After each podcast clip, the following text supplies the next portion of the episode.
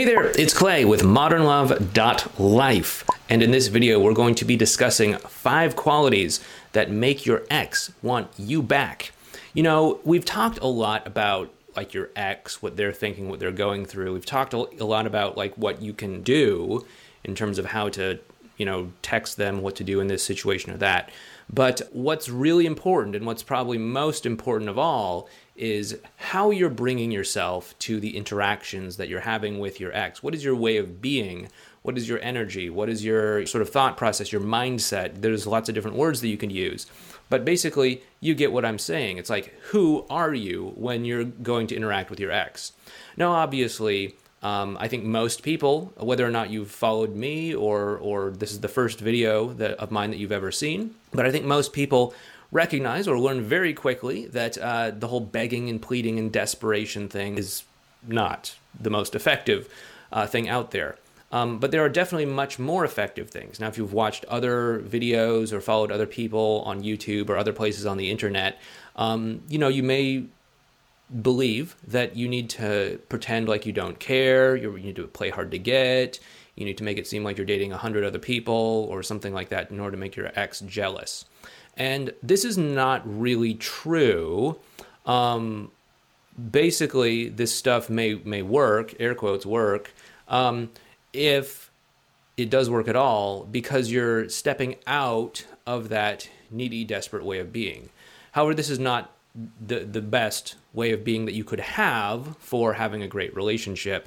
Um, I mean, basically, what we're going to be talking about here is how to be a grown adult uh, and actually invite your ex, or really invite anyone for that matter, into a great relationship with you. Um, but let's take a step back. Let's actually talk about what these five qualities are and why they work.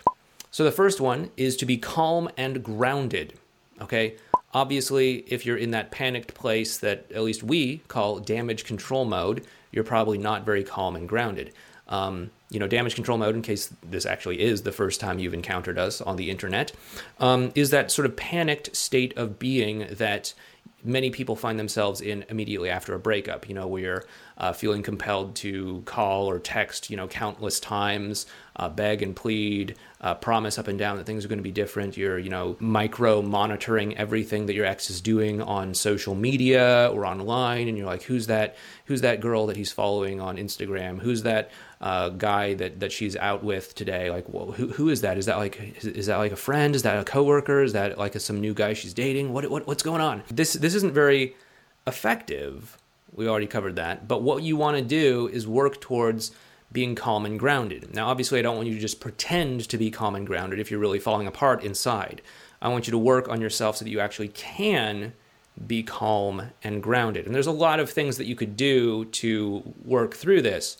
Um, a couple of them, you know, just to name a few without going, going too far into detail for the sake of time, is, you know, pulling your attention into the present moment. Obviously, if you're really panicked or anxious about the future, you're probably thinking too much about the future and your mind is too much in the future. You know, they say that anxiety is when you're worried about the future, depression is when you're uh, stuck in the past. And so, if we can kind of collapse our attention not into the past or into the future, but we can collapse it into the present moment, you're going to come across as much more grounded and calmer, okay? Um, you know whether whether you may have the tendency to go into the anxious future state or into the depressed regretful past state um, we want to pull our attention and energy into the present moment and that's going to help us to remain calm and grounded another thing that may help you out as well too is to remember that you can handle this you have literally handled everything that has happened to you in your life up until this point. I don't know if you're 20 years old. I don't know if you're 50 years old. I don't know if you're 70 years old. But however old you are, you have handled everything in some form or other that has happened to you in your life thus far. Okay, maybe things didn't go the way you, that you wanted them to. Maybe something, you know, really tragic or traumatizing happened to you in the past. But regardless of all of that, you are here. You have made it. You have survived thus far, and you are probably going to make it through this as well too.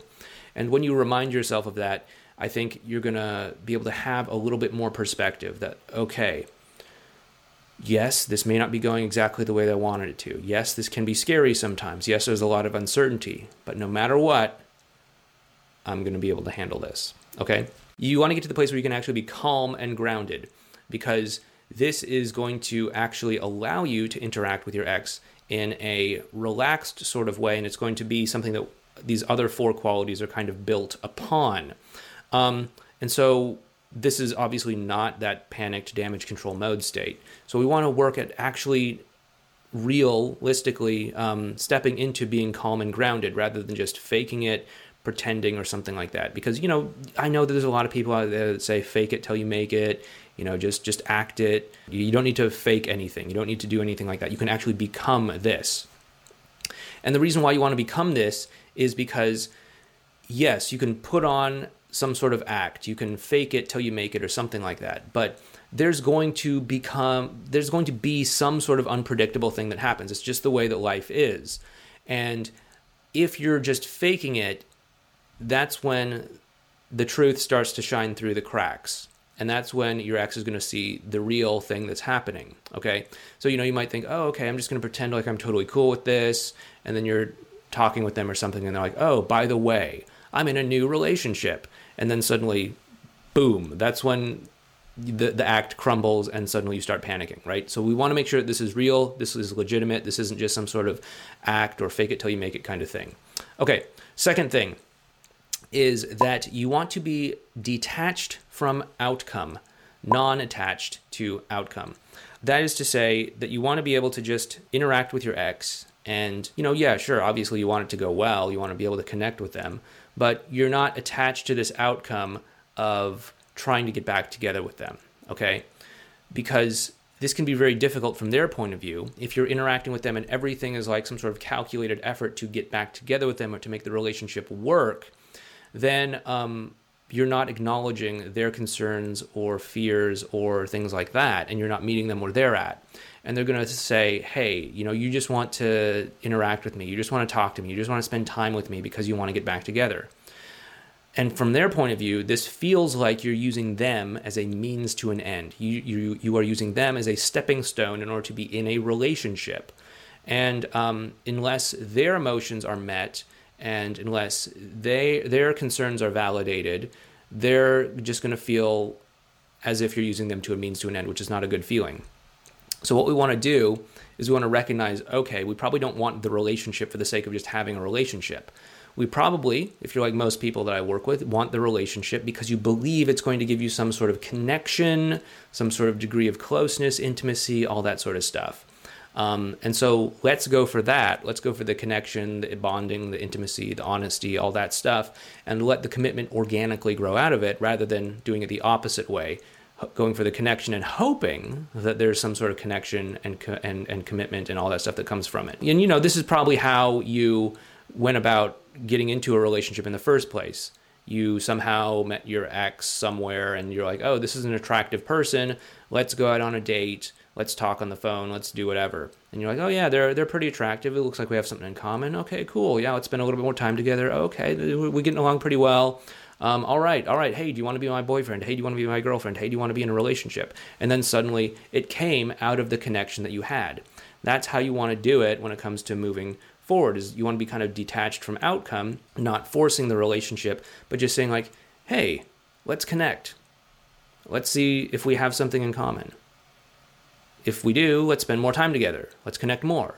And if we do more of that, hey, we've been connecting a lot. What do you say?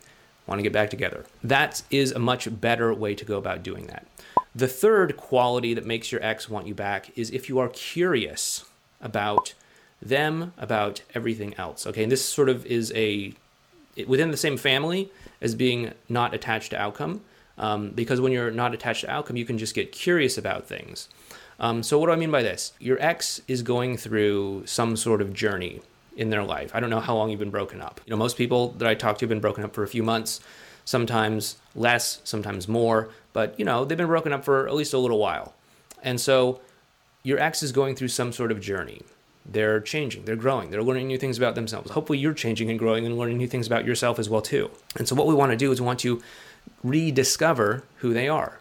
They're probably not the same person that they were before. Hopefully, you're hopefully not the same person that they broke up with as well too. The two of you are growing and changing and having experiences and learning things about yourselves and and all of that stuff.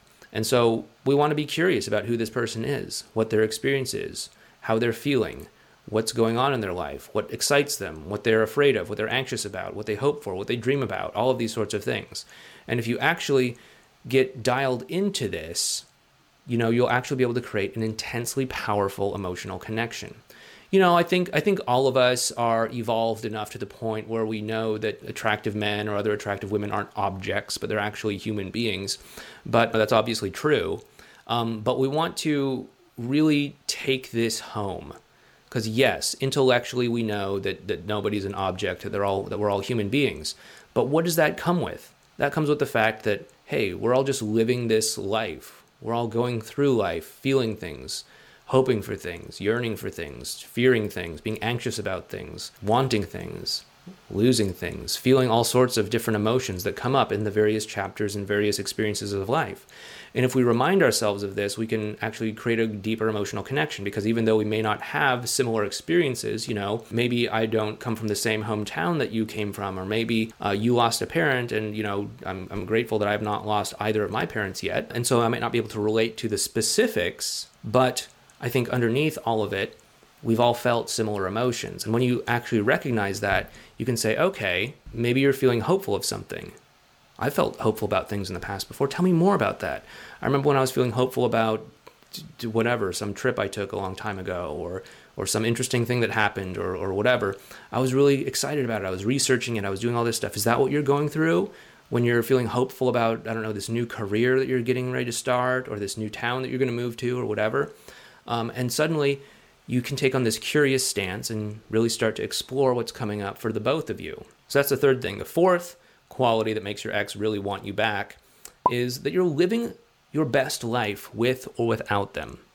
Um, so the one one really common thing about attractive people is that they're going somewhere in life, and I want you to do that, not just for the sake of your own relationship or getting your ex back or anything like that. It'll help you for sure, but I want you to do this because you actually give a damn about your own life and your own experience in life. That you're willing to do something, go somewhere, become something, live into your values, whatever those might be. Obviously, it's going to be different for you than for me, or different for you than it is for the next person over there.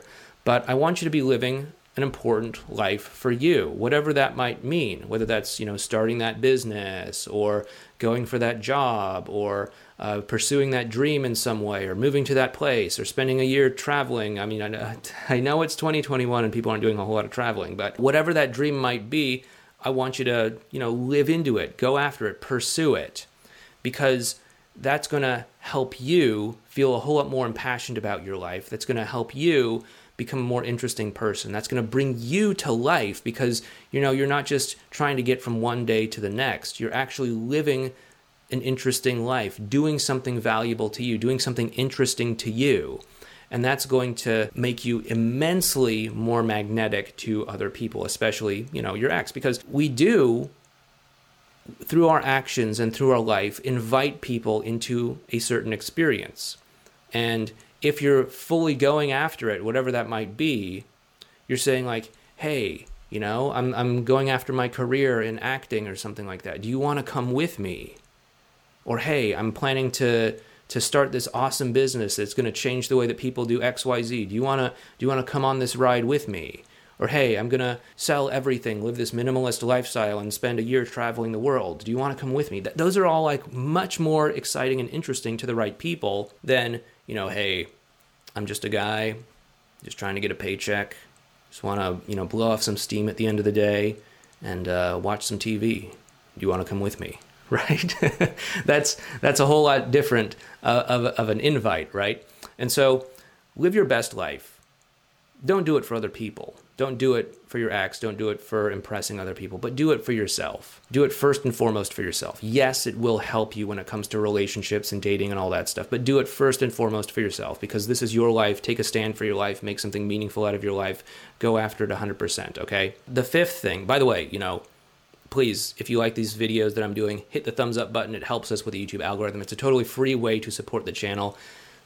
Hit the thumbs up button, leave a comment, leave two comments, leave three comments, leave however many comments you want to leave. These things, subscribe to the channel. These things help us out with the channel. Uh, it's totally free. So if you do like us, like us with that thumbs up button. Okay, and the fifth thing that uh, will make your ex want you back, the fifth quality, is that you're totally transparent in a good way. Now, what do I mean by this? You know, we've talked in the past, maybe not so much recently, but we've talked in the past about good vulnerability versus bad vulnerability. Uh, bad vulnerability, well, for, first of all, many people are under the belief that vulnerability is bad. You should not be vulnerable. You should just like make it seem like you have your life put together. You're this impenetrable, bulletproof person. And if you are somehow like that, awesome. Go ahead and be that. But uh, if you're like most of us mortals, you ha- have thoughts, feelings, emotions that are coming up, and all that stuff. Um, and I want you to feel comfortable being vulnerable because it is a positive quality. It does allow someone to connect with you. It does allow them to see the humanity in you and to actually connect with you. So uh, definitely be vulnerable in a positive way. Now, negative vulnerability, this is the kind of vulnerability where you're making someone else responsible for how you feel. You know, oh, I just can't go on without you. I miss you so much. Life is meaningless without you. You know, these are things that people might potentially say after a breakup. And here we're saying, hey, I feel really bad and it's your fault because you broke up with me or you won't come back to me or something like that. That's bad vulnerability because you're not taking responsibility for how you feel. On the other hand, good vulnerability is you taking responsibility for how you feel. You might feel the same things like, oh, you know, I'm not feeling so great. That breakup really hit me um, out of nowhere. It really sideswiped me. After we talked, I totally understand why you why you felt like you needed to do it, and I'm not blaming. I'm not saying you're wrong, but I'll be honest with you. I'm having a rough time here. That's that's transparency that takes ownership for how you're feeling, and it's going to land so much differently than trying to make someone else responsible for how you're feeling. Okay, um, and this is a positive quality that makes your ex want you back. Uh, whether you're sharing and being vulnerable about positive things, negative things, things that you're anxious about, things that you're hoping for, things that you're fearing, all that stuff, um, because it allows them to see who you are. Okay, it allows them to see who you are and to actually connect with the human side of you. Uh, transparency in combination with all these other things that we've talked about in this video will really help them to build that strong emotional connection with you. And if you do want to build that strong emotional connection with your ex, um, these are all sort of bits and pieces of our advanced relational skills that allow you to create a very strong emotional bond with your ex. And if you do want to start learning these advanced relational skills, you can learn about them over in our course called the Ex Solution Program. You can find that over at modernlove.life slash ESP. That's modernlove.life slash ESP is an Ex Solution Program. You, you see what I did there with the URL. Anyway, thank you so much again for watching this video. Please take care, and I will talk to you next time.